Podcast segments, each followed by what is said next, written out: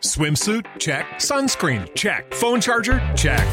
Don't forget to pack the 5 Hour Energy. It fits great in a pocket or carry on, and the alert feeling will help you arrive ready for anything. Now get 20% off when you use code 5HE Travel at 5hourenergy.com.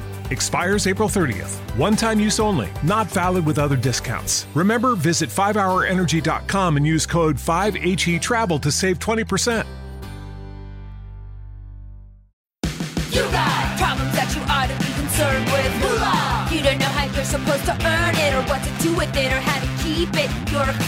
A dark, shameful secret. But you're not the only one. Get your hidden financial fears with a blast of sun. Now your healing has begun.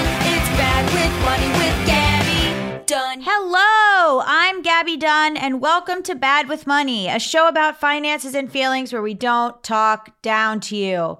It's here. It's finally here. Buckle up because today we are talking about Dave Ramsey with Tori Dunlap. And if you don't know Tori Dunlap, she is the host of Financial Feminist and she is the creator of Her First 100K. And she is a notorious critic of Dave Ramsey. And if you don't know Dave Ramsey, congratulations. No, I'm serious. Okay, if you don't know Dave Ramsey, he is one of the biggest, I would almost claim him to be like, like a financial televangelist. Um, he has a radio show, he has books, he's a gajillionaire based on all of this, and he's uh, insufferable. I don't enjoy torturing my friends, but I did think that it would be a really good idea to do an episode about Dave Ramsey with someone who has been critical of him publicly for a long time. And I've never read any of Dave Ramsey's books. I've seen clips uh, from his radio show, and I've seen actually full episodes of his um, radio show, which is a video podcast as well. And I've seen him uh, call people stupid. I've seen him be really harsh about someone whose partner was transitioning. I've seen him say some really weird stuff about Jesus.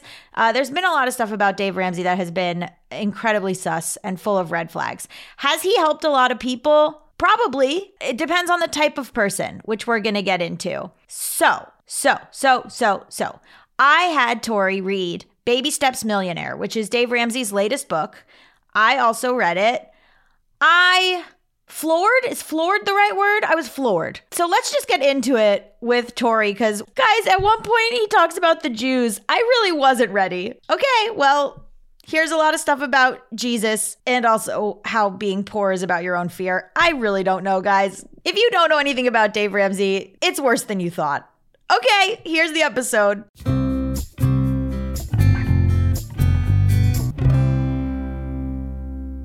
My guest today is Tori Dunlap from Financial Feminist, and often she rails against this man. And so I thought, why not make her read his most recent book? Um, hello, Tori. Can you tell my audience who you are? Against is a very important word in that sentence. Rails against Uh-huh. him. Yep. against, Against. this man. Against. Uh, hello, everybody. My name is Tori. I am the founder of Her First 100K and the author and host of Financial Feminist, which is both a podcast and a book now. And I have a very public vendetta against um, the man we will speak about today. And I've actually never read one of his books. I just I couldn't bring myself to do it. And um, so this was, uh, yeah, you really you really popped my Dave Ramsey cherry here today. So thank you for that. So why do you? Why did you start hating him? and what? And what do you hate about Dave Ramsey? Uh, okay, how much time do we have? Okay, so I want to first first preface this entire conversation. He has helped a lot of people, and I think that in a way, I don't know if my work and I don't want to speak for you, but like I don't know if we could do the work that we do if it if he didn't exist. So that's one thing. Mm. I hate everything else. For me, half of it is the financial advice is either bad or it completely fails to acknowledge systemic oppression. That's one mm-hmm. camp. And then the other camp is how he runs his business. He has fired folks who have gotten pregnant out of wedlock. He is very mm. vocal about being anti LGBTQ. The way he runs his business, like you have to bring your own budget and your own like personal finance reality to any job interview if you want to work at his company. And he's been very very public about that. So you have to like unveil how much money you do or don't have, um, which feels uh, like like a complete violation of privacy, but also maybe vaguely illegal. So yeah, for me, it feels like there's two different camps. One, the advice does not acknowledge systemic oppression and is often bad advice, and then Very bad advice. the way he operates his company is something that I have like. I'm just makes me so angry. it's cultish in a way, Completely. the way that he runs things, which we will get into because I broke this book down into five categories that I will I will say for you. Uh, my notes are all color coded. Okay, and I didn't know this about him, but I suspected, and then it really came full force, is that he is deeply evangelical Christian. Deeply, deeply. Yeah. I thought it was kind of one of those things where all of these guys are pretty like Christian, Mhm. um, but I did not realize how Jesus forward this is. Yeah. like weaponizes Christianity. is- and the other thing too is Financial Peace University is like his big program, and it is often taught in churches. My lovely Ashley podcast host, host Kristen lives in Nashville, and so his Mhm. headquarters is in Nashville. We've talked about this a lot. The Financial Peace University is taught. Mhm. by people like within church. And I joke that he is the diet pill of personal finance of like he makes you he calls you fat and then gives you the diet pill for it. Like he yeah, you know, and absolutely. then in addition he weaponizes Christianity in order to sell his products. The Christianity is the 100%. marketing tool. I'll get into this a bit later, but his real estate holdings, a lot of it is in in terms of cultishness, there's a lot of stuff within his biological family or married into his family in an almost mafioso way where his son-in-law runs the real estate corporation but then doesn't put his name on some of the things where he sells Dave Ramsey's homes. And so it's kind of this Capital Realty group which is under Dave Ramsey's uh, Umbrella, purview, yeah. but he uses to sell and he puts his son-in-law in charge of it and doesn't put his name on it which is lightly illegal in some ways definitely unethical Yeah. and it all kind of works in the way that like the mob puts their houses in their wives names like that kind No, of it's thing that's a great perspective. He also he has like what he calls like the Dave Ramsey personalities. So he has like all of these other people who are under the Ramsey umbrella, including his daughter. And Mhm. we've seen the downfall of a couple of these people. One in particular who uh, was having, I think, various affairs with other women besides his wife, and they tried to cover up said affairs, and then it came Right. out publicly, and they were kind of forced to fire him then. So again, like all of the Christianity feels like it's like an asterisk where it's like, oh, we're Mhm. Christian and we're going to use this and like the prosperity gospel and all those things, but also like student debt forgiveness is a handout and uh, you shouldn't cheat on your wife, but only if you discover that we've employed somebody who we know is cheating on wife. Yeah, or you know, there's I I watched a couple of his call-in shows. There was definitely one with someone calling in about their spouse transitioning where he was not respectful of the trans person's pronouns. Um I'm there was shocked they even called where- him. I'm shocked that the I know. Wow. No, no, no. It was it was someone calling in to be like, I don't know what to do. My spouse is transitioning Mm. and they're gonna take all my money to be trans. It was like that. The second thing was someone called in and said, What do I do if I don't want to leave an inheritance to my kids because their politics are more liberal than mine and they're leftist? And he was like, Don't leave them an inheritance. Fuck that. So like those are the two things that I've seen. Um, and so before that, I only knew his name from that kind of stuff. I lightly looked into it, and then I knew that he was Christian, and I knew that you hated him. and so I decided that we would read uh, his number one New York Times bestselling book, Baby Steps Millionaires How Ordinary People Built Extraordinary Wealth and How You Can Too. And he's just, look at this man. He's just a dad. I call him a um I call guy. him Walmart Santa. That's what he is. Yeah. Regular guy. Walmart Santa. So the five categories that I broke this book into are one, God and Jesus. Two, excuses and identity politics. This is great. Three, cult status. Okay. Where think where things that he says or done have reached the status of being eligible to be a cult. Four, straw man arguments. And five, who is the audience for this book? That was my thing too. Is I was like, what am I learning? How is this helpful? You you did you did a you did some data, and half the book is the appendix of the the survey you ran, which Oh, we're gonna get into it. So those are so those are my five categories. Um, they are color coded. So we open with uh, him talking about uh, following God's way, live and give like no one else. And then he talks about hope and possibility, which comes up a lot because the only way that his books can function is if people have this sort of thing that we've talked about a lot on the show, which is people striving for and having the hope and possibility that they one day too could be millionaires and billionaires. And then when they reach that level, they won't advocate for more taxes. So they shouldn't advocate for them now, even though that would help them. So it kind of is uh, a very insidious use of hope and possibility. Yep. You mentioned Financial Peace University. A lot of the followers of this stuff become Ramsey financial coaches, which I thought was MLM. quite culty MLM. Yeah. very MLM. My partner uh, once was targeted by an ADHD executive coaching group that said uh, a lot of our, they said, actually, a lot of our people that got coached, they went on to become coaches within our program. And they said that as a selling point. And I think that that is a red flag. So none of these people are actually financial experts. They just went through Dave Ramsey's particular program. Red flag. They learned the curriculum and maybe vaguely how to teach it. it's almost like a virus spreading is how I picture it. Like you know what I mean? The little Is arms Dave are Ramsey getting bigger and COVID? bigger. We're not saying he is. However, if the, He's. I would say he's a virus. he's a virus. sure, sure. Okay. Then I was shocked by how quickly we got to Jesus Christ is the Lord of my life. By like sentence two, fast. dude. Like sentence two. I am a. I am simply a steward of the blessings God has given me. Yep. Thoughts? Part of me is like, if you, if Christianity works for you, great. Amazing. Fine. Yeah. Like that's I I am not going to judge you. I grew up Catholic. I went to 18 straight years of Catholic school. Like that was my reality for a very long time. Nothing will make you an atheist faster. I don't know if I'm I'm not an atheist. I actually don't identify, but like definitely am disillusioned with orig- religion in, in general. It's not that you are religious. It is not that you believe that, you know, everything you do is in service of God's plan. I have no beef with that. If you are a good person who is using Christianity as a, as a way to become a good person, I have no issue with that. Great. Again, the like use as a marketing tactic with the like prosperity gospel of if I did it, you can do it too. And it is God's plan for you to be wealthy and successful and all of these things. That I have issues. Can you give with. a short definition of the prosperity gospel?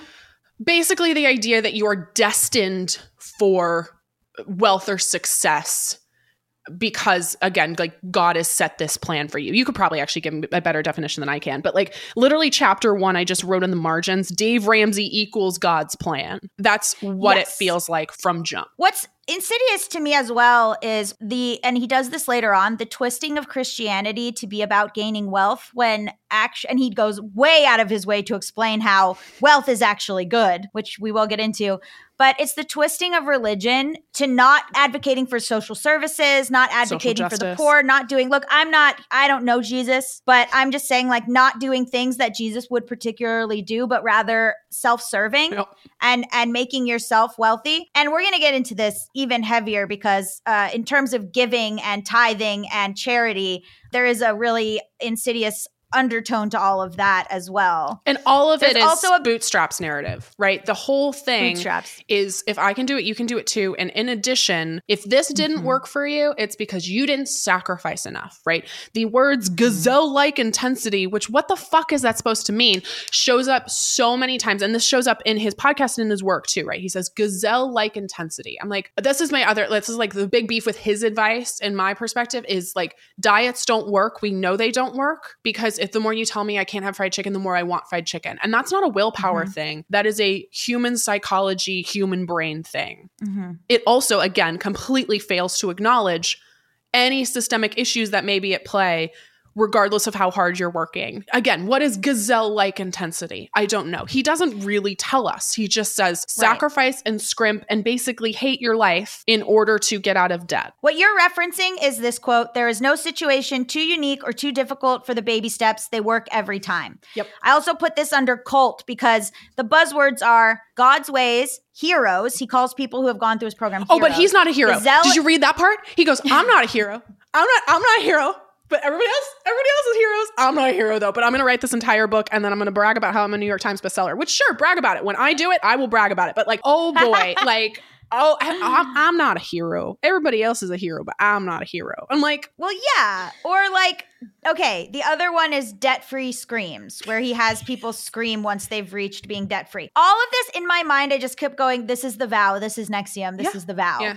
And the problem here is that with cult status as my uh, marker here, it's the only listen to me element of Yep. this, right? So there's a quote where he says, Someone might say, I don't come from the right family or neighborhood. It's also family, friends, neighbors, admissions counselors, business and government leaders, talking heads in the media, anyone who tells you the only way to become wealthy is to inherit it, be a person of privilege, or graduate from a prestigious school. It's today's toxic money culture telling you all this crap. Only listen to me. I'm the only one Right. who knows. Right. Again, it's like a diet, right? It's like, we're going to sell you this thing. And if you don't lose weight, you just didn't work hard enough. You didn't starve yourself enough. You didn't run 10 miles every day. It's your fault. You must have had someone in your ear telling you that that privilege is how people get Crazy. rich. That must have been the problem. Crazy. From the get go, too, I want to read this. So, this is chapter one. This is literally like page one. So, he gives all of these like stories about people who have done it, which I think in a way is probably one of the most redeeming parts of the book of like, I'm giving you like stories from people because we know stories connect with people, but also like, who are these people? I don't know who these people are.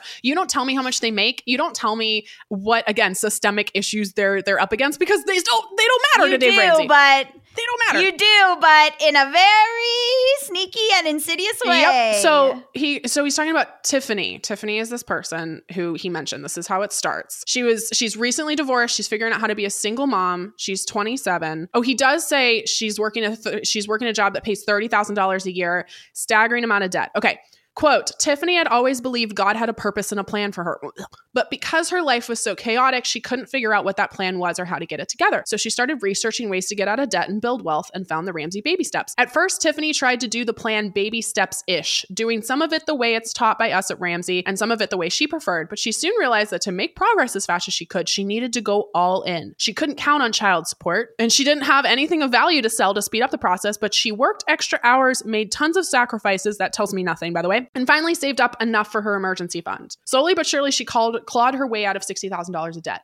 And then Okay. at the end, she's a hero. And now she's, oh, she's Okay. a financial coach. She's a Dave Ramsey financial and coach. now she works for Ramsey Solutions. Exactly. Dave Ramsey financial coach. Exactly. So what I wrote in the margins is I'm like, you can't a la carte it because to your point, it didn't work if the, if it, you if one thing if It's not- one thing sticks out to you as wrong, or if one thing sits wrong in your gut about this, then you're not doing yep, it. It's you. Then you're not doing it all in. it's and you. you're not doing Which it right. and is, it's you. to your point, full cult, right? If like, oh, Cult. if you haven't given yourself over fully, that's why. Yeah, the same thing with NXIVM, right? It's it's like, oh, you're not seeing the strides in your life. It's because you didn't show up to this extra training or you didn't join like the women's group. Yep. And then the next story is the one that really got me because it's just victim blame the entire time. So it's he's talking about a couple, John and Maddie. Maddie's Mhm. prior marriage, quote, Maddie's prior marriage had been abusive and controlling. When she was angry, stressed, or in an argument with John, she would self medicate by going on spending sprees. And then he basically shames her for this, as opposed to like, Yeah. let's address the root of the issue, which is that she is completely normally trying to fill a void in her life that came from trauma and abuse by Mhm. spending money. And Mhm. so then it was like, oh, this person invited Maddie to a total money makeover live event, and Dave Ramsey is the reason, right? Sitting in her seat that day, she came to a hard but powerful realization. Money wasn't the problem. It is, okay. The problem for Maddie was the person in the mirror. No, it was her abuser. It's not the person in the mirror, it's her abuser. There's a lot. I wrote this too that there's a lot in here about heterosexual marriage. Um, Yes, because he doesn't believe in like- anything but. Well, a lot of it ties the money to marriage and the marriage to happiness. So Mm, marriages yeah. are more likely to last if you're in Ramsey Solutions. You avoid bankruptcy and divorce. Like all of that is sort of tied together. This is the re- the reason that your marriage isn't working. The reason that you know you you are div- getting divorced is all of this stuff that is sort of like tied to being unhealthy with money and promises making promises like if you come to me your relationship will be happy not only will you not be out of debt you won't get divorced It's the And template. Lord knows, yeah, it's the template that being divorced is the worst thing Right, the worst, the worst possible thing. Yeah, I mean, he's he Um, said that like this is what you should want. So here is where we get into the straw man arguments, and this comes up a lot, and this is what I figured out. he will present an argument that either no one is making or that he has has couched things together and equated things together that don't go together in order to hide the one that is wrong. So he says, "What exactly is a millionaire?" It's not a political statement. It's not a theological discussion. It's not your feelings or emotions. It's not the amount of money you make, and it's not your mother's opinion. So, what he does here, and what he does a lot in this book, is he puts things together and hides the real thing he's trying to say, right? He wants to just say it's not a political statement, but he couches it in all these other things that are sort of true. Like, oh yeah, I guess it, it, it isn't really about feelings or emotions. And yeah, my mom's opinion on what a millionaire is, that is true. But it's all just to get political in there and hide it. Sure. Like there's another one that comes up that's like, you may think all rich people are evil or they're all virtuous. In either case, you'd be wrong. And so he's saying, like, instead of the nuance of, you know, I think that rich people maybe could pay more taxes or maybe you know there are some some areas in which um, there is a lot of wealth inequality. He gives you the argument you think they're all evil you think they're all virtuous and and you're wrong. It's black and white. it hides no, things in things. Yeah there's no gray yeah. area and there's no nuance because both of those statements i actually agree with and this is one of the only times i actually circled and i was like i agree is uh, mm-hmm. when he's talking about what a millionaire is and versus what a millionaire isn't he said a million dollars isn't what it used to be. That's what he says some some people say and then other people are like a million dollars is not enough. And I see this in my TikTok mm. comments every single day. As somebody's like, you know, I talk about investing and using compound interest to grow your wealth. And people were like, oh, but like $5 million is going to be nothing. And then other people were like, $5 million is a crazy amount of money. Mm-hmm. And so you do have a lot of that. And I always joke that like, I want to build wealth not because I want a stack of government issued paper, right? That doesn't get me anything. I want what money can buy or what money can do in the world. So I think both of the statements that you read ring true to me where I think a lot of people do think, okay, rich people are either super virtuous or very evil. It, mm-hmm. he, it's wrong. It isn't either of those things. But he isn't allowing the nuance of that statement to be like, okay, let's break down why do we think rich people no are virtuous or why do we think rich people are evil well maybe it's because rich people are fucking the environment over or you know like preventing us from having a universal health care like you know let's talk about that yeah. and we think they're virtuous uh, because we have all of these you know tech bros who like uh, it's uh, orgasm when Elon Musk sneezes, right? So, like, yeah, there's no nuance to any of these things. It's black, it's white, it's very very like it's either this or that and he doesn't mm-hmm. allow for conversations because this is not defending him but because it's very hard to talk about money and i've heard you mm-hmm. discuss this where it's like i want to give actionable resources around money but also everything has an asterisk which is like this doesn't work if you're poor this doesn't mm-hmm. work if mm-hmm. you're in poverty that's a very mm-hmm. complicated thing to say especially when you're branding mm-hmm. yourself as the god given expert right i struggle with this all of the time 80% of personal finance finance, even maybe 90%, is circumstantial. I'm just trying to guide people in the 10 to 20% of what they can control and then mm-hmm. using that money to go out and change everything else. But Mm-hmm. That's way more complicated and way more nuanced and takes my ego out of it in a way that Dave mm-hmm. Ramsey refuses to do. Yes, absolutely. I mean, he he argues a lot against things that aren't really being said. Sure. And I wrote that he hides accurate criticisms with outlandish ones. so he puts he puts whining. He talks about whining, and it's this thing of like, if you have complaints, you're just jealous. If you criticize me, you're just, you know, you're not giving yourself the benefit of hope and possibility. And so he kind of he like will say, you know, there's false equivalency between these two things. Uh, and this is an example of one. The number of broke people writing money blogs while living in their parents' basement boggles the mind. You can choose what you want to do. And I wrote, there's a false equivalency here between living with your parents and not knowing money, between liberal politics and poverty and choice. Yep. And that's a kind of like through line that happens. He's almost giving the if, if you already are te- are have a tendency towards the way Dave Ramsey thinks and you pick up his book, he's giving you like this is what the other side is saying. Whether that's accurate or it not. It feels very Fox News. And then you can go yep. Fox News. Yep. Exactly. Yep. And then you can go, oh, that is what they're thinking. Well, they're stupid. And you're right. Providing the nuance does not sell books. It doesn't. No. There's a reason this man has like a, an empire that I don't have. I so when I was writing my book, the introduction took a year and a half to write because I was yeah. like, I don't know how to like again asterisk everything i'm about to say in the next 80000 words with this doesn't matter if you're poor. Like I, none of Yeah. what i'm about to say matters if you're poor. I'm like how do i communicate that while also knowing that what i have to say is valuable or else i wouldn't say it? But Yeah. all of that nuance is lost here because again this man does not acknowledge systemic issues does not acknowledge anything else other than hard work. No privilege acknowledgement no if you are any sort of minority, this is going to be more difficult for you. Have you been using Mint to manage your finances? First, the bad news Mint is shutting down. Now, good news there's a better alternative Monarch Money. Mint users are turning to Monarch Money and loving it. That's right, I use Mint and now I'm using Monarch Money. It is very stressful, confusing, and time consuming to manage my finances. I've tried other finance apps, they don't really work. Like, you know, I was very committed to Mint and then I was uh, deeply sad when Mint went away. But now I have tried Monarch. It's so easy to use with powerful features, collaboration tools, intuitive design, personalization, constant product improvements. I mean, I really value a company that is proactively looking at how to make finances easier.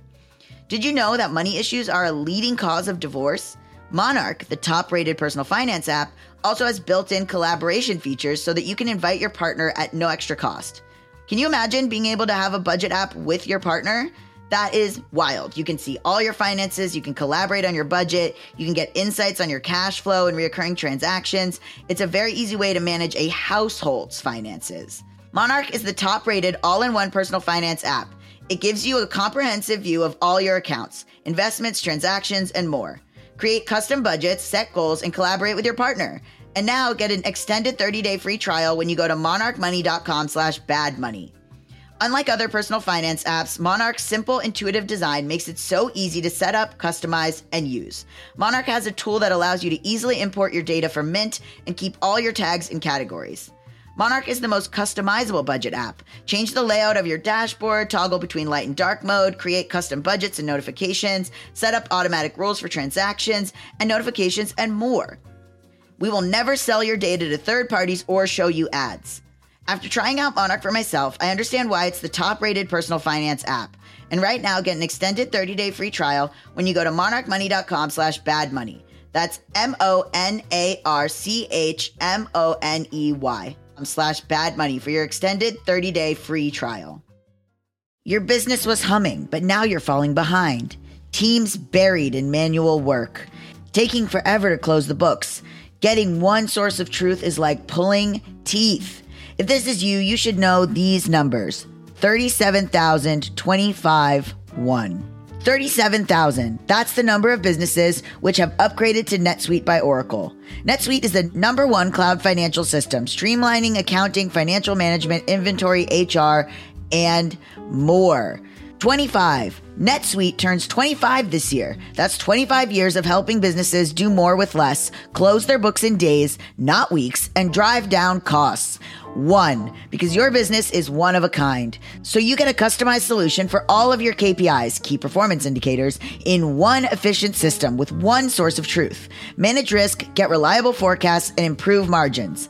Everything you need to grow, all in one place. If you have all the information about your business in one place, you can make way better decisions. And this is an unprecedented offer, meaning this is totally worth your time. As someone who runs a business, having all of this together in order to close my books, that would be invaluable. It's a time saver. It's literally the biggest time saver.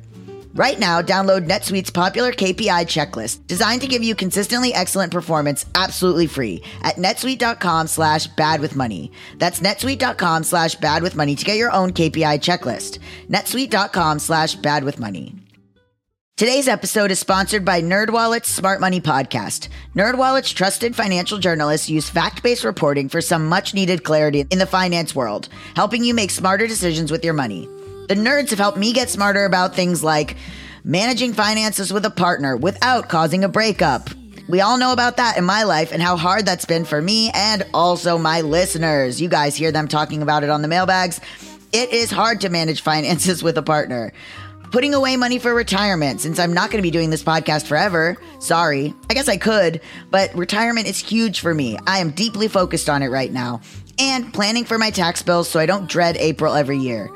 Taxes are a doozy, and it's always changing. How do you know what to do?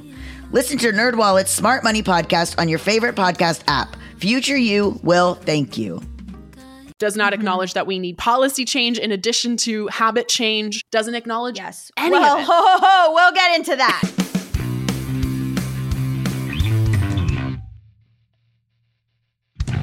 so the first three steps are 1K starter emergency oh, fund, let's which turns a crisis into an inconvenience. Okay. Step two, scorched earth, no room for fun budget to pay off all your debt. Gazelle-like Fine. intensity, Baby Gabby. step Baby step three, save three to six months of expenses in an emergency fund. Now, I wrote cult count because here's what he's number one. He says, family and friends will make fun of you and think you're crazy, which the common theme here is other money media and other people are inferior for not getting it. Hey, cut off everyone in your life that doesn't also agree with this. Two, extreme sacrifice. Almost monk like sacrifice to achieve nirvana, which only Dave Ramsey can provide. Cult. Three, he just starts quoting Hebrews 12 Yes. and then talks about a harvest of righteousness. So we've just tipped straight over into Jim Jones territory, everyone. If I took a shot for every Bible quote in this book, I would be dead. I want to put my financial educator hat on and break down this advice. Like regardless of like how he presents it, which is wrong. Let's talk about how bad this advice is. Number 1, baby step number 1 is a $1000 emergency fund. I want to be clear. A Uh-huh. thousand dollars in an emergency fund is way better than having nothing in an emergency fund. However, Mhm. the average one month rent in a major US city is not a thousand dollars. It's something like $1,300, $1,400, $1,600. So if this is an actual emergency where you lose your job, yet alone pay for daycare or insurance or groceries or your car or your student loans, that that thousand dollars is not even going to cover your rent. Bad advice. Mhm. Baby step three, which is three to six months of living expenses, should be baby step one. For me, what I Mhm. call the financial game plan, that's my baby step equivalent. That is number one, is a, at least a three Mhm. month living expenses emergency fund. The second thing is that he says pay off all debt except the house. If you have any money above your $1,000 emergency fund that is not in a retirement plan, cash it out and use it on baby step two. This is such bad advice. I literally have this circled bad advice. And then again, bad exclamation point advice. If you have debt that is under like 7 to 8% interest, like most student loans, it is way more advantageous for you to actually invest that money instead because you're making more money in the stock market than it's costing you by being in debt. Credit cards, sure, pay them Oh. off because 25% interest, 18% interest, that's way more expensive. But the stock market right now is averaging 7 to 8%. So if you have a mortgage or a car loan or student loan that's something like 3 to 4%, that is costing you less money and you could be making more money elsewhere. In addition, this whole again scorched earth, quote, scorched earth, no room for fun budget, gazelle like intensity doesn't work. We know it doesn't work and it's only going to make you miserable. And I can't tell you the amount of people who have come to me and said, I did the baby steps thing, it worked for a while, but I have all of this financial trauma and I don't feel like I can spend money on anything because I feel guilty. And that is the direct result of shit like this. Yeah. Yeah. You you absolutely bounce back immediately into your into your old habits. Right. Um Or you shame yourself for spending They- money at all because you've been told by him any sort of seemingly small luxury, like a $5 coffee, is the Yeah. reason, again, that you're not rich. Also also pay off everything but your house. These people have houses? Yeah. These people have houses? That's a great point. So there's also a lot of subtle things in the book that I. This is our first. Who is this book for? Where he talks about uh, an athlete who has an unable to pronounce African name. I just put, is this racist? Question mark. Yeah, it's a subtle example of the book being for white people, right? Because Yeah. he's like, obviously, we none of us can pronounce these African American athletes' names or these Literally, African quote, athletes' On the other names. hand, you don't need to be, be able to pronounce his name to know. And I'm like, yeah, I literally put, is this racist? Question mark. This feels. Yeah, it is. Um, so then we get into baby step six, which is pay off the house. And this is the false idea of the modest millionaire. And Dave Ramsey has a net worth of 200 million. This is where I got into this conspiracy. It's not even a conspiracy, where I dug into Capital Realty Group, which is his son in law, Winston, the principal broker for that group. And there's one other broker that works there, and that broker lists Dave Ramsey's homes under his name.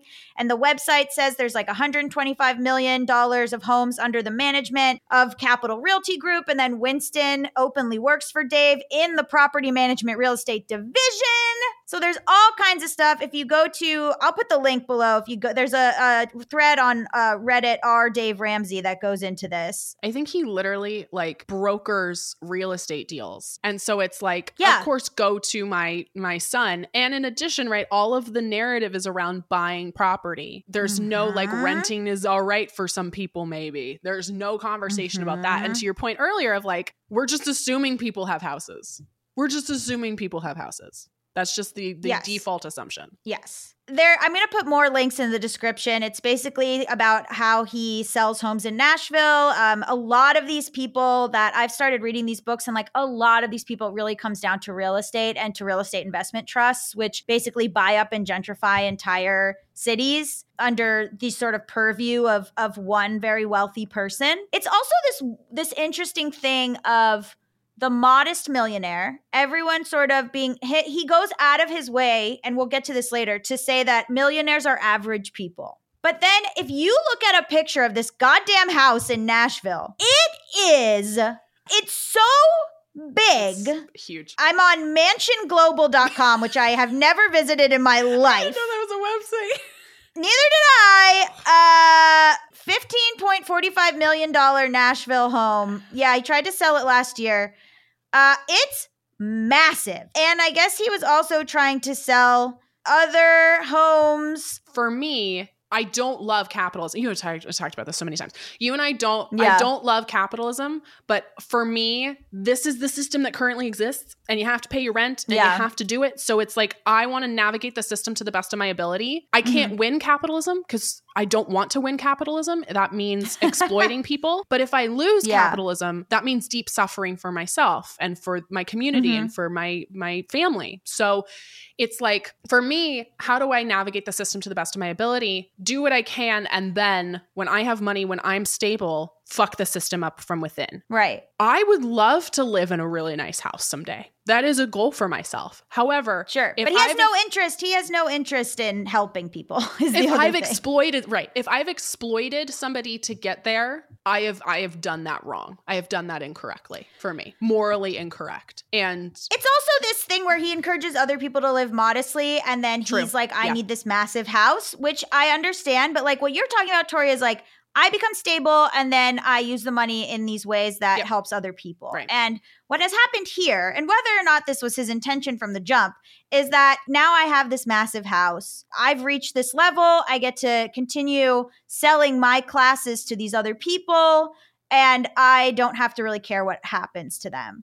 It's worse in these other ways, which I don't want to be the people who are like, he has a big house. Yeah. Because whatever. Because I. I, I don't But, want like- people in five years to be like, she has a big house too, because I want a big house someday. I have less issue with his big house and more with how he got the big house, right? like, Yeah. that's my issue. Well, so baby step seven is build wealth and be generous. And this is this story about leaving a note on a car. And this is also under a huge straw man argument. Basically, he uh, tells people to drive a beater car until they have uh, gotten out of debt. And uh, someone had a sticker that said, Dave Ramsey makes me drive this. Very cultish.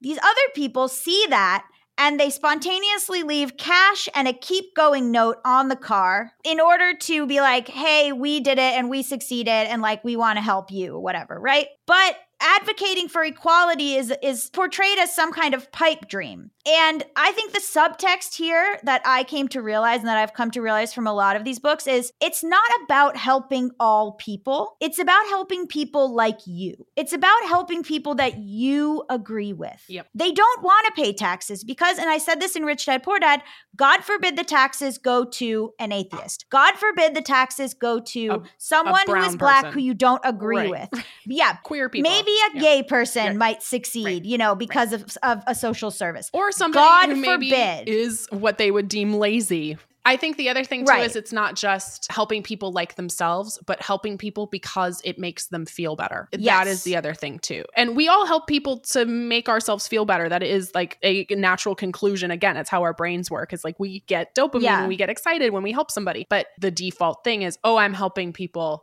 because it makes me feel good when I help them. Not like how do I actually help? It's about control.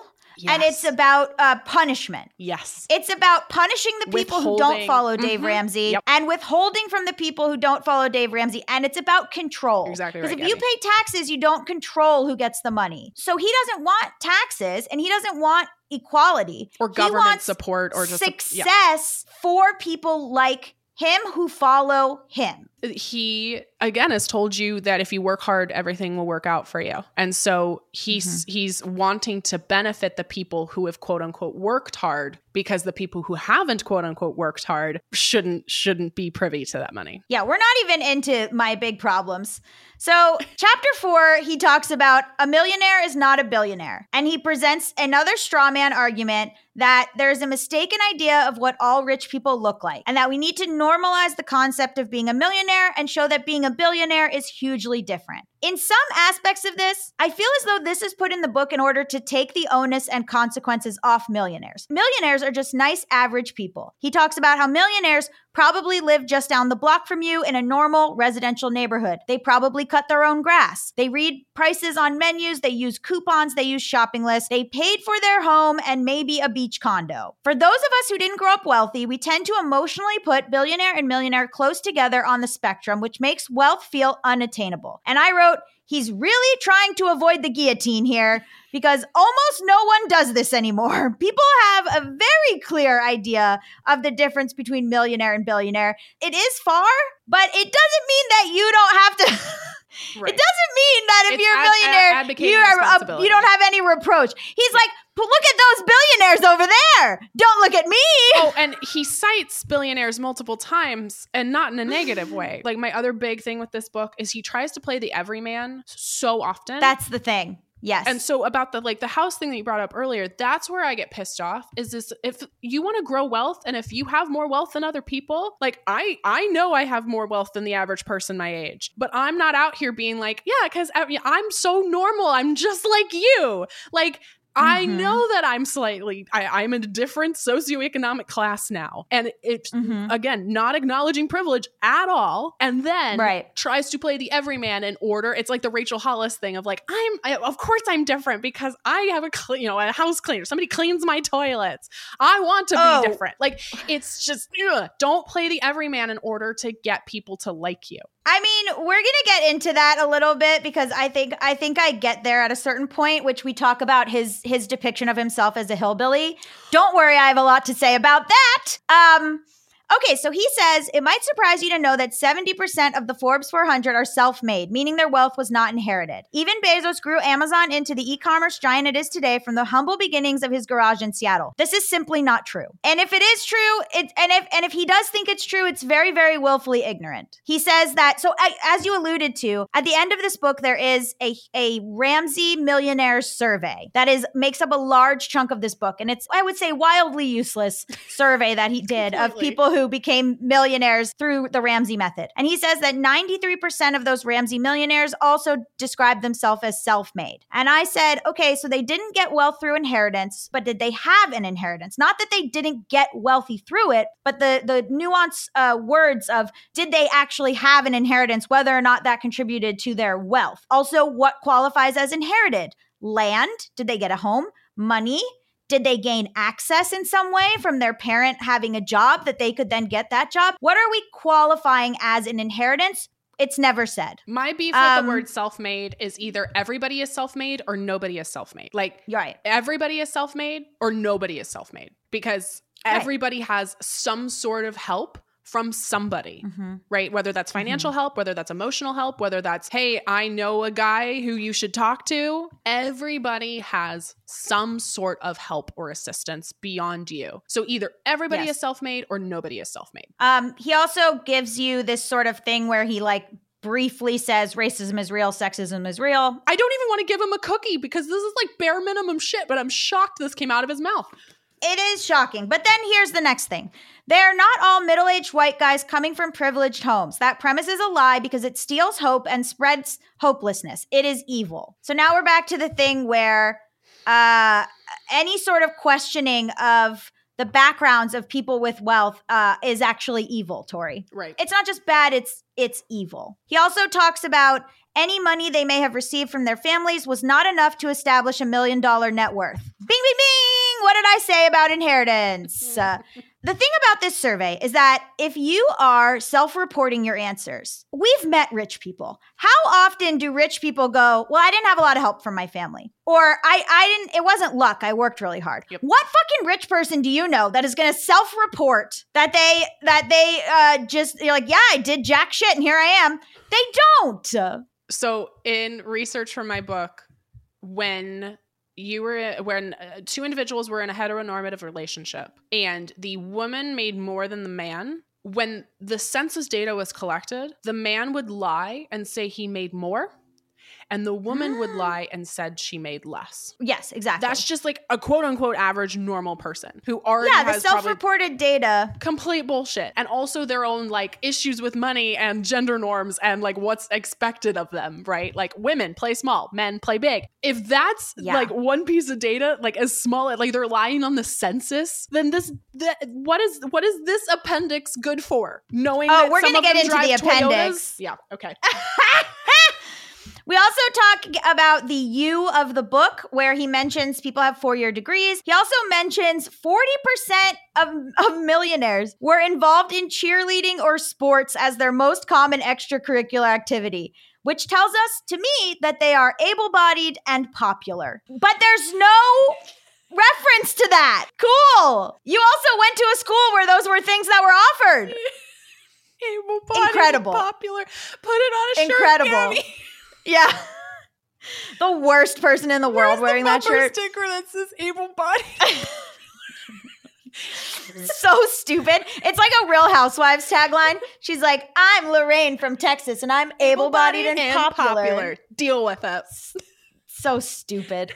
Okay, chapter five. We get into Jackie. Jackie is black. We did it. Uh, Racism is dead. has- it's over. Racism found dead in a ditch. Uh, Jackie is black.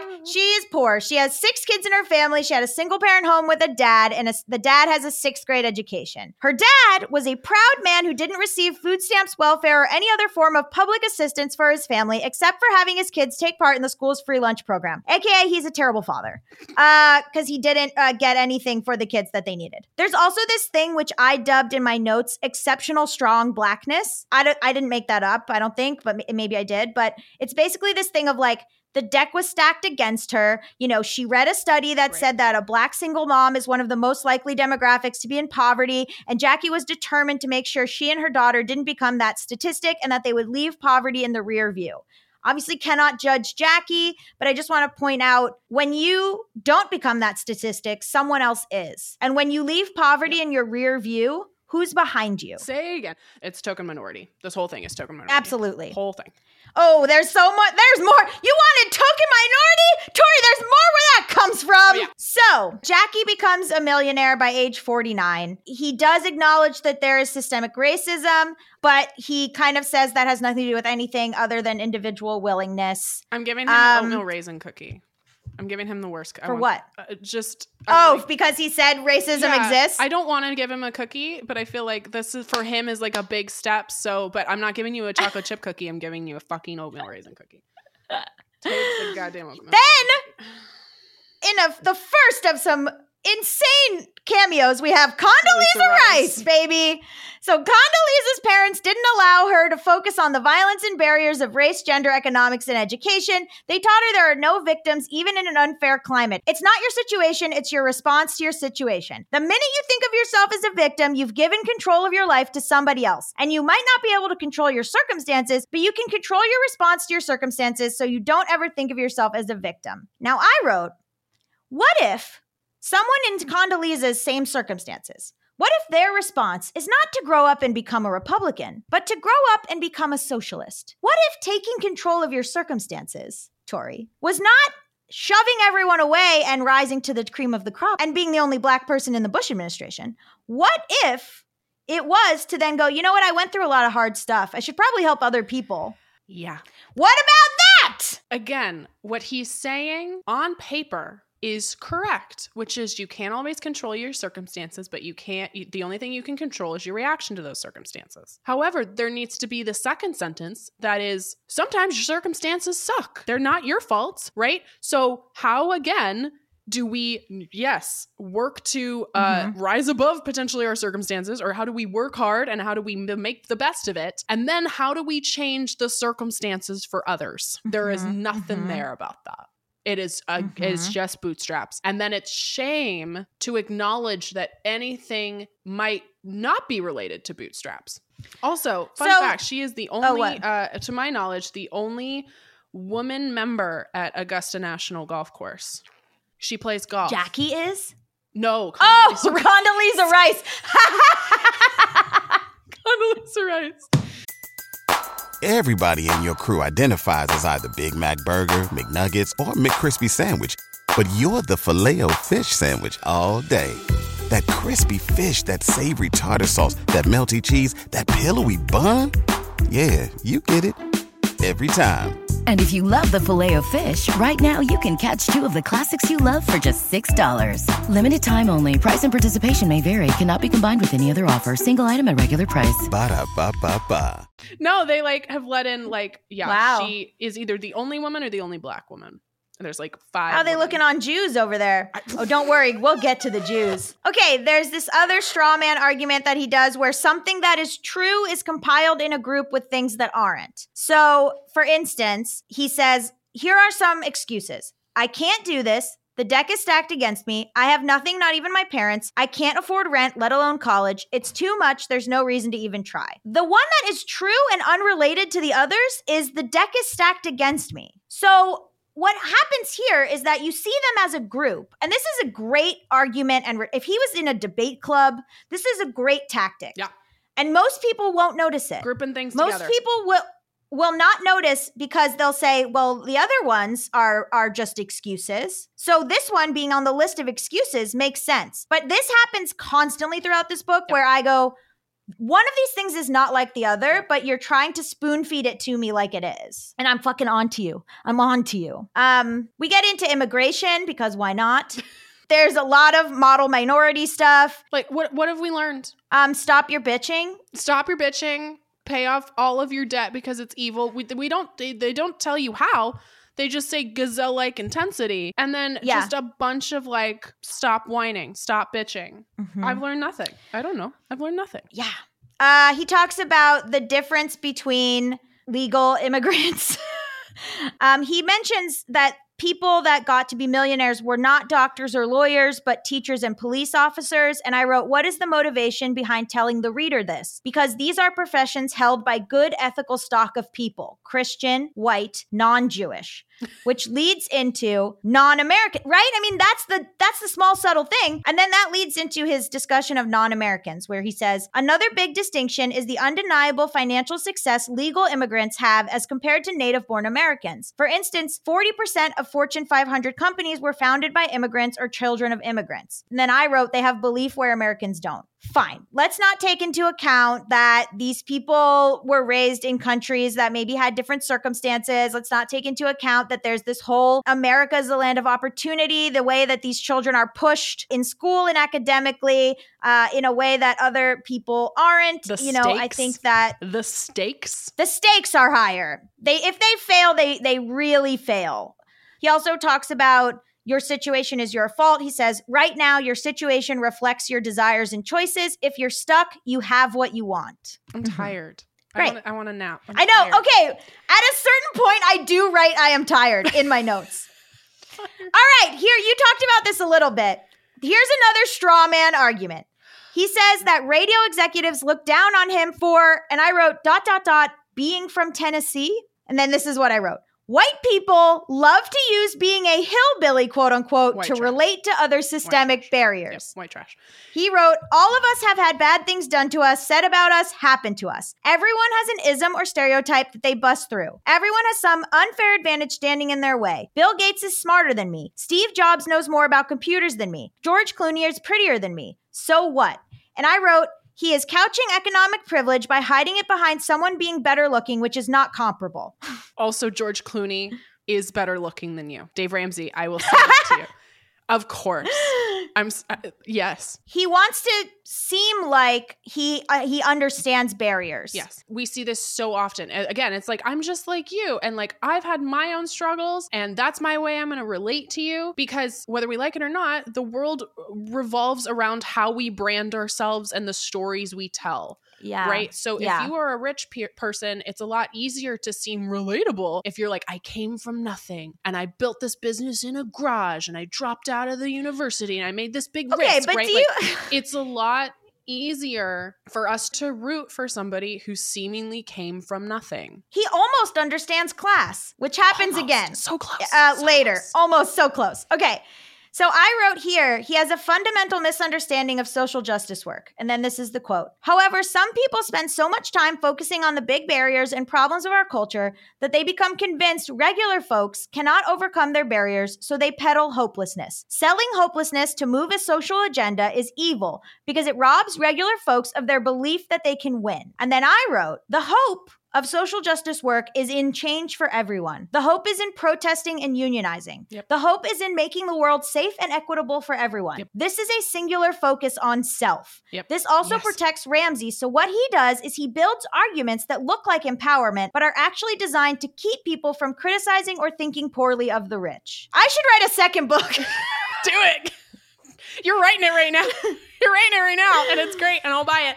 Again, all of this is true. Is it's like we have to do our best to overcome these things, but there's no acknowledgement of like the thing itself or what we can do to change it. yeah. Overcome the ism, and I'm like, would you like me to single-handedly overcome sexism? Would you like me to Yeah. single-handedly do that? How do you suppose I do that? The the overcome see, and he assumes that everyone uh, defines win the same way. The win for me would be uh, helping a business unionize, helping workers Right. unionize. The the win would not be what he believes the Employing win people. is. That's what Right. Right. he thinks that that if you try to push a social agenda, you're causing yourself to lose. And that's such a cynical and sad way of looking at Yeah. things. He says, if you can believe that what happens in your house is more important for your quality of life over the next several decades than what happens in the White House or your neighbor's house or your enemy's house for that matter, you can bust through the hopelessness and the barriers and embrace belief once and for all. And I wrote, straw man, once again, couching politics as the same as jealousy. The White House is not the same as your neighbor's house or your enemy's house, but he sneaks that in there in order to hide a political statement you're so right. under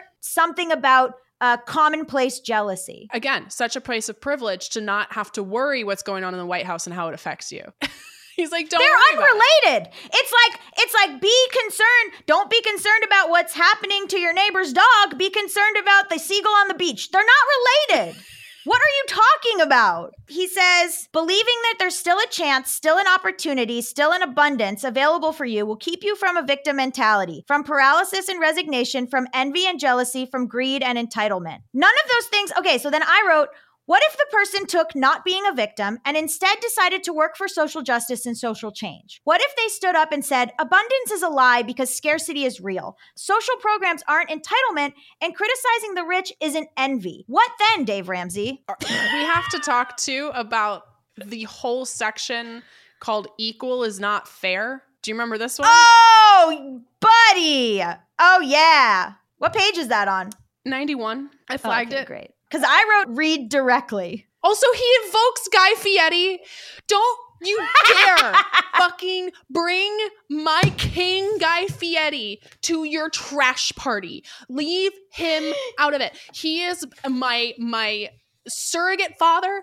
He is the love of my life. He is I love Guy Fieri. And if you don't you dare fucking evoke the name of my one true Lord and Savior Guy Fieri in your You book. keep saying his name with such Italian flair. Oh, well, it's not Fieri. It is pronounced Fieri with a D, and that's a pet peeve of mine. Italians do care. They Um, do. They do. They do. Okay. So here's what happened. We're on chapter eight. We're going to skip ahead. We'll go back. Dave Ramsey got out of bankruptcy by following biblical principles and also God blessed him. then God smiled upon him when he bought a Jaguar. Uh, and then he says, You're just a manager of what God owns. And yes, you have the right to enjoy the blessings and benefits of the wealth he entrusts to you. Um, Does fine, God, whatever. does God, Then- did God print the money? He owns it? I don't know. Then he says, We're surrounded by loud voices in our culture today who constantly beat the drum that wealth is bad. I've never heard those people. Who are they? uh, those people are not very loud. He would put you and I in that category, right? Like, Well, that's gonna fuck up his whole thing about how Jews are brilliant. So, anyway, okay. So he says, I listen to their arguments. I've noticed they're never based in fact. Okay. So, um, okay. So I'm just gonna read this. okay. Well, here's a fact for you. Unequal is more fair than equal. Or to put it another way, equal is unfair. Why? Because effort is not equal. Talent is not equal. Intelligence is not equal. Here's a different kind of example. If one college student goofs off in class, doesn't do his homework, and makes an F on the test, should he get an A in the class just like the student who pays attention, turns in his homework, and aces the test? Of course not. That would be unfair. There was a different level of effort and a different level of intelligence. The results should not be equal. The same goes for wealth. It would be unfair if we all had equal income or wealth. That's because we don't all bring the same level of economic service to the marketplace. That's not the same thing as your value as a human being. You have great value as a human being when you all have equal value before God. But don't confuse your value as a human with the value you bring to the marketplace. Your pay is not a reflection of your value as a person, and it shouldn't be. Your pay is a reflection of the service you bring to the marketplace, and that's what generates wealth. The restaurant owner who runs his business well serves the marketplace in a larger capacity than the host or cook or dishwasher who works there. So the owner's income is higher. If he opens more restaurants, hires more employees, and serves the marketplace at an even greater capacity, his income should reflect that. And then he talks about wealth redistribution. He says, Everyone's a philosopher until they start writing the checks, right? Sounds like those good hearted young folks turned into some old greedy rich people, doesn't it? I wrote, What the fuck? Jesus. He also talks about Guy Fieri and he says he's a better TV host than me. That's why he gets paid $80 million. And I said, Why does that have value? Again, It's to your point, I- what the the argument of like, oh, the restaurant owner should make more has nothing to do with the previous statement. Nothing to do. Also, the character of the college student who does worse, if he has some sort of, I don't know, systemic barrier, death in the family, disability, he does get assurance. He does get extra time. He does get extra credit. Like, He's trying gap- to make an equity based argument. He just doesn't know it. He's so close. He's so close. He's so close, but yet doesn't just doesn't get there. This is where he's mad at me in particular. Uh, the gap between the rich and the poor is getting wider, and that's not right, they'll say. Or the system is rigged in favor of the rich and big business. It's unfair. There's a lot of emotion in what they're saying, but very little fact, and that's not truly shocking. After all, they hear the same messages I do that greedy rich people are what's wrong with the world. And we all know that's not based in fact. What's really happening is that those folks are operating with a scarcity mindset. A scarcity mindset says there's only so much wealth to go around, and because I have more than you do, I've taken away your opportunity to have more. They're picturing it like a pie, and they're fighting to get what's left after the greedy rich people have taken a huge piece for themselves. They believe that for the world to be fair, wealth and income must be equal. Uh, resources are finite, my my dude. Scarcity mindsets pitting people against each other. That 100% happens, Yes. right? We've been told as women, if you're a person of color, if you're a member of Also- a minority, there's one seat at the mm-hmm. table, right? So we fight each other. That's how the patriarchy wins, right? Is we fight each other for that mm-hmm. one seat at the table as opposed to mm-hmm. building another table. That is accurate, right? But again, he couches that, he like equates that to like, oh, but we don't have a problem with filthy rich people. They're not the problem. Also, income and wealth are two different things. Him talking about income with regards to like, oh, the the of course the chef should not get paid the same as the owner of the restaurant, but then he fails to address wealth. He's like income. He he puts wealth with income to hide it. it's again not about the stack of government issued paper it's about what you do with it and if you are the zuckerberg bezos out here that's ruining democracy. You need to be held accountable for that. Versus Yeah. i don't know if we can pick i don't like there's some billionaires that i think can stay. I'll keep rihanna I will keep Rihanna and like Oh, Sara yeah. Blakely, you know. So it's like those, those a couple of maybe Oprah. Oprah can stay, right? Like there's like three billionaires that I'm like they can stay, right? Because it's Yeah. about again what you do with the money, what you do with your success. Again, he's saying if you're not rich, you didn't work hard enough, and you blamed other people for your problems, and it's like Mm-hmm. there's no nuance to that statement. There's no like, hey, No. Maybe the problems that I'm facing have nothing actually to do with me. Also, I know that there's some things I can control. But there's Yeah. there's no acknowledgement that actually these problems are again systemic and way beyond us as individuals and what we Yeah. individually can control.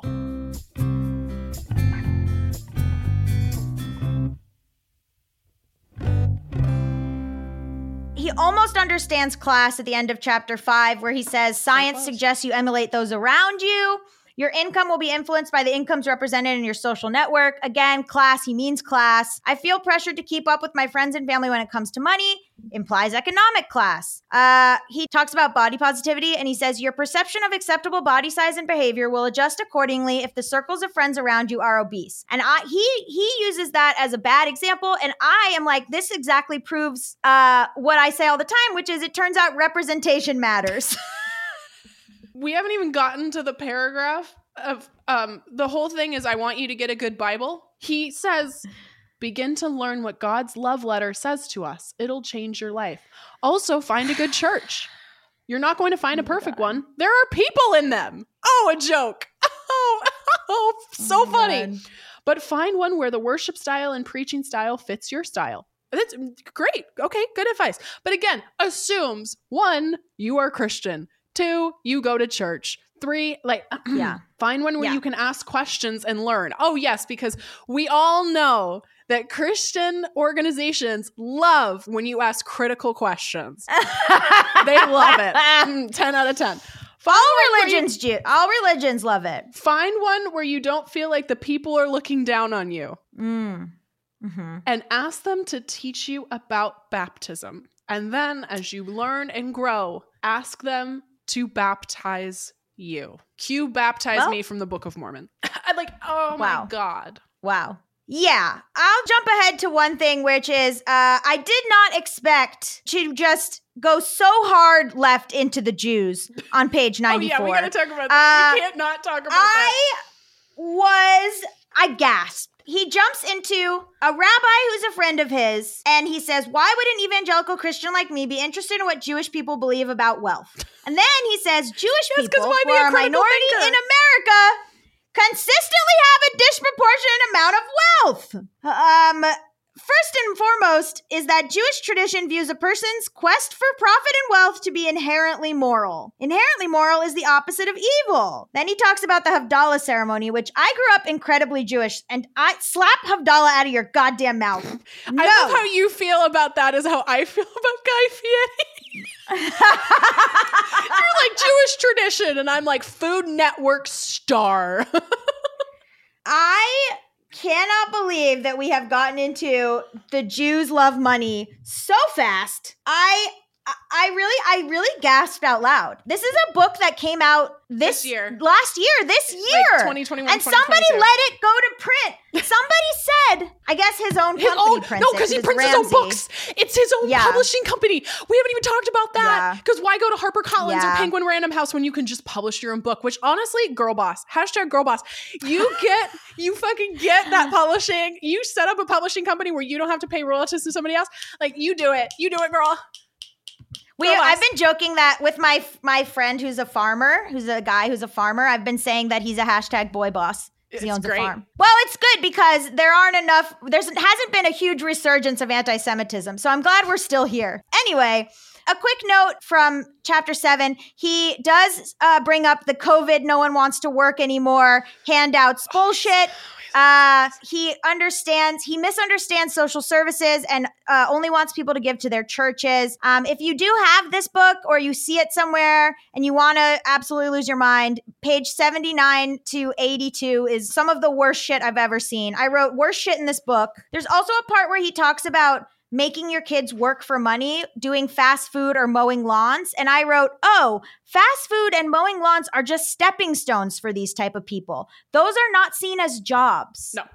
No. Which is where we're going to get into Miguel. Miguel is a young man who works at the country club. He like does his job really really well, I guess. And Dave Ramsey talks about how he works really hard and talks about how all, you know, all these millionaires that he knows are extremely generous. Oh, also the quote, normally I feel like a wiener in a steakhouse in a place like this. Tattoo that on my he's forehead. in fo- he's folksy. yeah, he's every, folksy. every man. But oh, a wiener in a steakhouse. Is that a title of a porno or is that a quote from a Dave Ramsey book? You tell me. So he gets to know Miguel, who's a golf attendant, who smile on his face because he's a little servant boy who likes to smile. He couldn't wait to serve me. He told me he listens to me on the radio and we would be honored to care for me during my day with him. Miguel is always like that, smiling, caring, serving. He takes pride in his work. Miguel and I snapped a picture together and I was honored to do it. After Miguel leaves, one of my new friends tells us Miguel is about to graduate with his master's degree in engineering. I'm loving him more every minute, but that's not all. My new friend shares with our group that Steve, a friend of my friend that I never got to meet, is paying Miguel's tuition. None of the other guys in the group had any idea he was paying for Miguel's schooling. We all smile because we understand. Steve didn't do it to show off or win some generosity award. First generation millionaires, baby steps millionaires, are some of the most generous people you'll ever meet. But you'll never know this side of heaven just how generous they are because they don't do it for the attention. Before I left, I talked to Miguel again. He trotted out to save me from the hassle of having to carry my own bag to my car. I told you, Miguel's a prize. I shared with him that I'd learned he was getting his master's in engineering, and if it's possible, he lit up even more, and I think I saw his chest stick out a little as he said,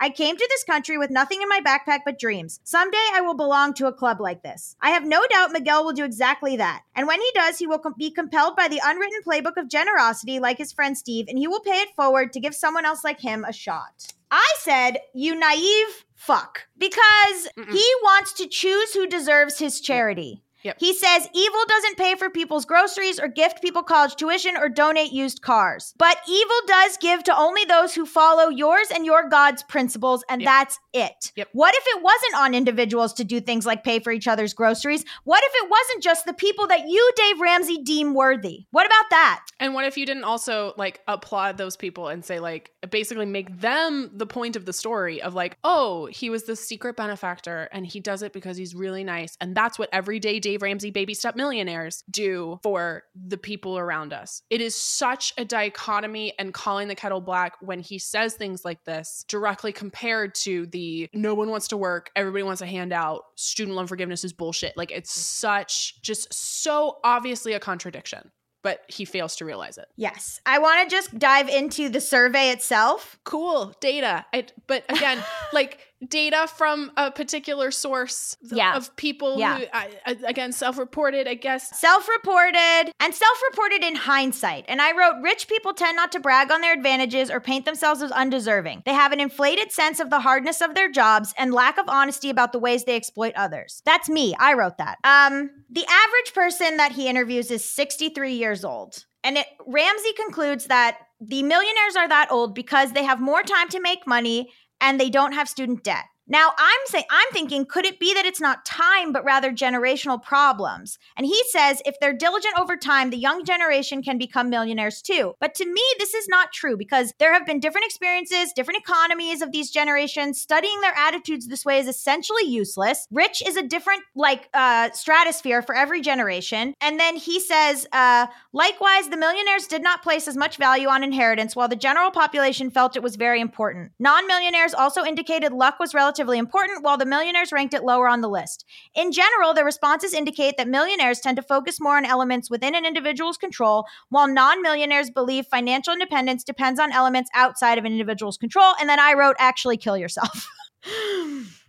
There's no No. Context for politics or world events. Uh, he says, along with this apparent skepticism about what millionaires did to build their wealth, younger generations demonstrated a more negative attitude towards millionaires in general. The study comes to the conclusion that we are more cynical and that older generations have more experience in building wealth and have discovered that these beliefs are not necessarily accurate. The idea that as you get older, you become more conservative. I wonder why we're cynical. I wonder. I don't think it has to do with generation. I think it has to do with like Crisis after crisis that after this- crisis. the fact that this study is of, of boomers because those are the only long-term subjects you can study it is too early for this study to be of anyone but boomers so to act like this is an accurate picture of millionaires or of the ways in which younger people could achieve this is like simply scientifically incorrect Also, they're Dave Also- Ramsey followers. They're already going to believe a certain thing. Hopefully, he's actually helped some of them. So the data is going to skew towards people having more money. Hopefully, in theory, because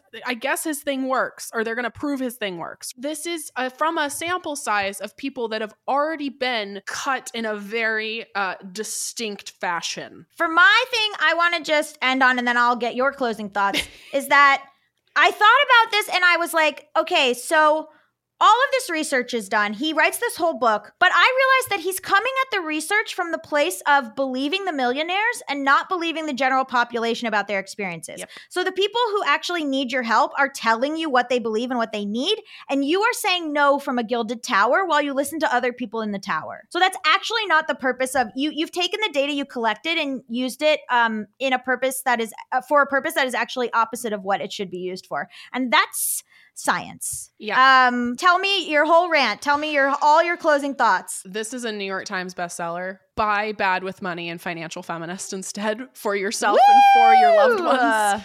Um, two, there are other voices in personal finance that give just as good, if not better, advice who acknowledge all of the things that need to be acknowledged. And I hear from a lot of people, they go, Well, Dave Ramsey helped me get out of debt, or like Dave Ramsey's plan works and I don't need to care about his politics or whatever. It's like who you give your money to matters, who you give your Mhm. attention to matters, and the way people make you feel matters. Mhm. So if you are seeking advice from someone who does not share your values, who does not work to understand you, even if they don't share the the political leanings that you do, if they don't work to understand you or systemic issues or to think critically, they are not deserving of your time, attention, energy, money. I agree. Also, the the advice is bad and the science is incorrect, and that I cannot abide. No. Well, thank you so much for joining me. I'm glad we are both baby step millionaires now. We did it. Um, where can people find you and more about you? And also, I apologize. I mean, yeah, this is hard enough for me as a cisgendered straight white woman. I imagine for you, it's so much bullshit. Um, you can find me at herfirst100k.com, H E R F I R S T 100k, or at herfirst100k on the socials. Um, our book and podcast is called Financial Feminist. And yep, be critical of who you give your money and support to. So people are out there. Thank you so much. Thank you. And um, I didn't realize that part of this Jesus was going to be you buying me a book. I would like to pick the book next time, please. it's a Bible, Tori, or it's nothing. It's a, yeah, where you could have bought me a Bible and you bought me this instead. I want a Bible, one of many translations next time. Thank you. If you have thoughts on this, and I'm sure that you will, you can email us at gabyisbadwithmoney at gmail.com. You can also leave me a voicemail at 844-474-4040. You can also leave me a voice memo via email if you prefer. We are on Discord, TikTok, Patreon, and Instagram. Uh, you can find me at Gabby Road on Instagram. You can find me on TikTok at, at Dabby Gun. I mean, leave a five star Apple review and I will read it on the show. We do mailbags every Friday, so check those out. And and I am just delighted to read whatever you have to think about this episode. Thank you so much to Tori for being my guest. And don't forget to listen to the show the day it drops so we can get on the charts and spread the word. Also, send it to your friends, show it to your friends. I mean, I understand that sending someone a podcast called Bad with Money could be a backhanded compliment, but just do it. It'll help them. Okay, love you. Bye. Done. What's so special about Hero Bread's soft, fluffy, and delicious breads, buns, and tortillas? These ultra low net carb baked goods contain zero sugar, fewer calories, and more protein than the leading brands, and are high in fiber to support gut health. Shop now at hero.co.